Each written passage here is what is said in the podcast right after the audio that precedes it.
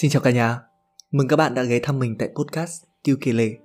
Dành cho những người bạn đồng hành mới, lần đầu nghe Kiêu Kể Lể, thì đây là podcast để mình, các bạn, những người trẻ chúng ta cùng tâm sự và đồng hành với nhau trên hành trình mà mình tạm gọi là hành trình tập lớn. Ở đây thì có chuyện mình kể, ở đây có những tư duy mình may mắn học được, ở đây có những suy nghĩ cá nhân, có những quan điểm cá nhân, và ở đây thì không có chân lý. Mình không biết cái gì là chân lý cả, và cũng chẳng ai có quyền được độc quyền chân lý. Nhưng mà khi bạn ở đây, bạn sẽ có thêm một góc nhìn và trên hành trình tập lớn, cá nhân mình tin tưởng những đứa trẻ bọn mình, đứa nào có nhiều góc nhìn hơn, đứa đó chóng lớn lớn toàn diện, lớn mạnh mẽ, lớn không hồi kết. Và hôm nay thì chúng ta cùng đến với kể 11 tròn vai. Tuổi trẻ thì ai chẳng có ước mơ, ai chẳng có những thị dục huyễn ngã. Cái thứ cảm giác nghĩ bản thân mình là một thứ gì đó vô cùng quan trọng ai cũng có những ảo tưởng khiêm tốn mà nói thì mình vẫn hay tự nhận mình đẹp trai giống đại úy Yoo Jin trong phim Hậu duệ mặt trời của Hàn Quốc. Trong phim điện ảnh, hễ mà nhắc tới hai tiếng tròn vai, đồng nghĩa với người diễn viên đã hoàn thành vai diễn của mình một cách tròn trịa, đóng góp vào thành công chung của đoàn làm phim và tạo ra những giá trị tuyệt vời cho biết bao nhiêu khán giả đón xem bộ phim đó. Vậy, nếu mà xã hội của chúng mình là một đoàn làm phim thì sao? liệu có phải là thành công của xã hội sẽ đến từ sự làm tròn bổn phận của từng cá nhân trong xã hội đó không? Cá nhân mình thì cho là có, và mình tin tưởng là như vậy. Xã hội mình nhắc đến ở đây không chỉ đơn thuần là một cộng đồng, làng, xã hay là đất nước. Mình muốn nói đến một xã hội loài người, và từ đó, để đóng góp cho sự phát triển của nhân loại, mình nghĩ mỗi cá nhân cần làm tròn trách nhiệm trên vai trò của một con người. Chúng ta sẽ sống trong xã hội một cách thật tròn vai khi chúng ta làm người một cách đúng đắn làm người cho ra làm người. Và như vậy thì thế nào là làm người nhỉ? Uhm, chúng mình thì ai cũng vậy. Ở trong bụng mẹ 9 tháng 10 ngày chui ra và được làm người. Về mặt sinh học thì khi chúng mình sinh ra thì đã là con người rồi. Nhưng mà mình sẽ không bàn về chuyện làm người sinh học. Mà thật ra nói về sinh học thì chuyện cũng chỉ kể đến đó và mình hết biết rồi. Làm người một cách đúng đắn một cách tròn vai với mình là một câu chuyện dài. Tạm quên sinh học đi và chúng ta sẽ bắt đầu câu hỏi, thế nào là con người? Xã hội loài người thì có gì khác so với xã hội loài vật? Thật ra việc bắt đầu những câu hỏi này cũng giúp chúng ta phần nào đó người người hơn một tí. Triết gia cổ đại plato thì cho rằng con người là sinh vật luôn đi tìm ý nghĩa của mọi thứ. Không loài nào khác trên đời này biết chăn trở. Tôi là ai? Đây là đâu? Sống để làm gì? Đi học làm gì, đi làm để làm gì, hạnh phúc là gì? Hay là như aristotle, một nhà triết học rất là nổi tiếng khác cũng từng nói, con người là một con vật có mục đích sống. Cuộc đời sẽ chỉ có ý nghĩa khi người ta luôn hướng về mục đích sống của mình. Chuyện phân biệt sống và tồn tại hẳn các bạn đã nghe được ở nhiều nơi. Loài người khác loài vật, vì loài người biết sống, còn loài vật thì chỉ biết tồn tại. Các con vật sống là để sống, tồn tại ở đó, thực vật cỏ cây mọc lên và tồn tại ở đó, mặc cho dòng chảy tự nhiên, tự do nhào nặn. Khác biệt ở đây nó chính là mục đích sống, và ở đây thì mình thích dùng từ lẽ sống hơn. Nhưng mà nếu mà nói như thế thì con hổ con báo cũng có cái lẽ sống là ăn thịt loài khác để tồn tại mà nhỉ? Không bạn ạ. Loài người chúng mình khác lắm. Có một cái lẽ mà chỉ con người mới biết thôi, đó chính là lẽ phải và đó chính là điểm khác biệt. Trong vở kịch Lệ Chi Viên, nhân vật Nguyễn Trãi còn nói Con thú có thể cắn chết con người, nhưng mà vẫn là con thú. Con người mang trong mình lễ phải, có thể bị sát hại vì lễ phải, nhưng bảo vệ lễ phải mãi mãi vẫn là thiên chức của con người. Hay là bạn biết không, triết gia vĩ đại Socrates đã bị chính quyền Athens buộc tội vì gieo rắc sự nghi ngờ các thần linh do dám truyền bá về các vị thần mới ngoài hệ thống các vị thần được chính quyền Athens thừa nhận. Ông bị tuyên tử hình và ông sẵn sàng lựa chọn cái chết vì với ông sự thật và lẽ phải còn quan trọng hơn là sự sống. Dài dòng mà nói thì con người sống theo lẽ phải là con người sống hướng thiện, uh, vô hại và tạo ra những cái giá trị hữu ích cho càng nhiều người càng tốt. Nhưng mà có một cái định nghĩa ngắn gọn hơn về kiểu người này. Trong sách Đúng Việc, cuốn sách rất là nổi tiếng của nhà hoạt động giáo dục giản tư trung, ông gọi con người sống theo lẽ phải, con người đúng nghĩa con người là con người tự do. Và tới đây, câu hỏi thế nào là con người nên được dịch đầy đủ? Thế nào là con người tự do? Chúng mình hãy cùng nhau combo luôn là làm sao để trở thành một con người tự do. Con người tự do theo thầy giản tư trung thì có hai thứ trọng bạn ạ. Một là tự trọng và hai là tôn trọng. Và chúng mình cũng chỉ cần nhớ để trở thành một con người tự do, một con người đúng nghĩa, chúng mình cần hai chữ trọng này thôi.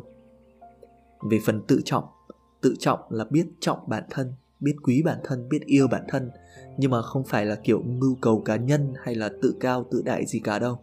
Trọng bản thân ở đây là coi trọng cái uy tín, danh dự và phẩm giá của mình. Nếu mà bạn muốn biết một người có tự trọng hay không, thì bạn chỉ cần hỏi họ, điều gì khiến họ sợ hãi, xấu hổ? Điều gì khiến cho họ tự hào, hạnh phúc? Thật ra mình nghĩ đó không phải là câu hỏi chúng ta dành cho người khác. Chúng ta quan tâm người khác có tự trọng hay không, chẳng để làm gì cả, rất là mất thời gian. Mà đó là câu hỏi mà mỗi người nên tự hỏi chính mình. Ta có tự trọng hay không? Người bình thường thì chắc chắn là ai cũng sợ cái sự trừng phạt của pháp luật, sợ điều tiếng dư luận nếu như mà làm một cái việc gì đó nó trái với luân thường đạo lý. Nhưng mà với một người tự trọng ấy những điều đó chưa thật sự đáng sợ bằng việc là lương tâm bị trừng phạt. Họ sẽ rất là dày vò bản thân khi mà lỡ mà làm phải những chuyện đi ngược lại với lương tri của chính mình.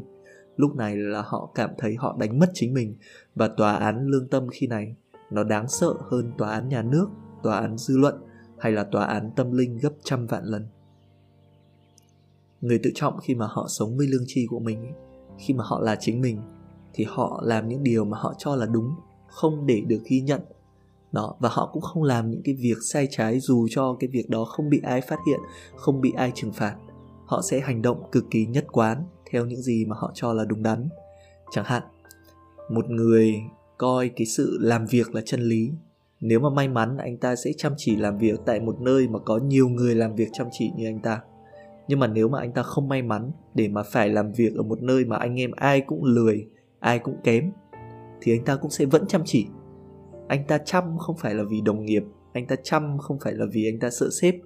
Anh ta chăm chỉ vì anh ta coi đó là một cái phần phẩm giá cá nhân.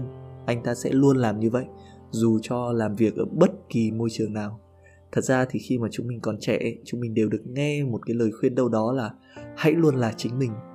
Lời khuyên rất là thời thượng và được hiểu như là một lời cổ vũ cho sự tự do, thoải mái, yolo, làm những cái điều mà mình thích.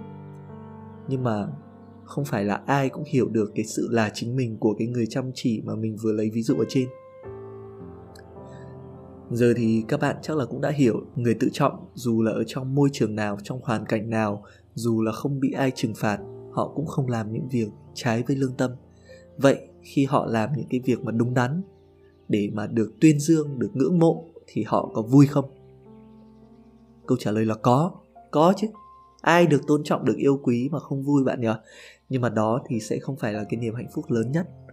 Với người tự trọng thì họ không đặt niềm vui của mình vào lời khen của bất kỳ ai. Họ vui nội tâm thôi.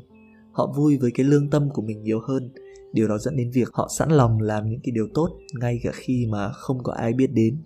Ai biết cũng được, cũng vui. Nhưng mà không ai ghi nhận thì cũng chẳng sao cả.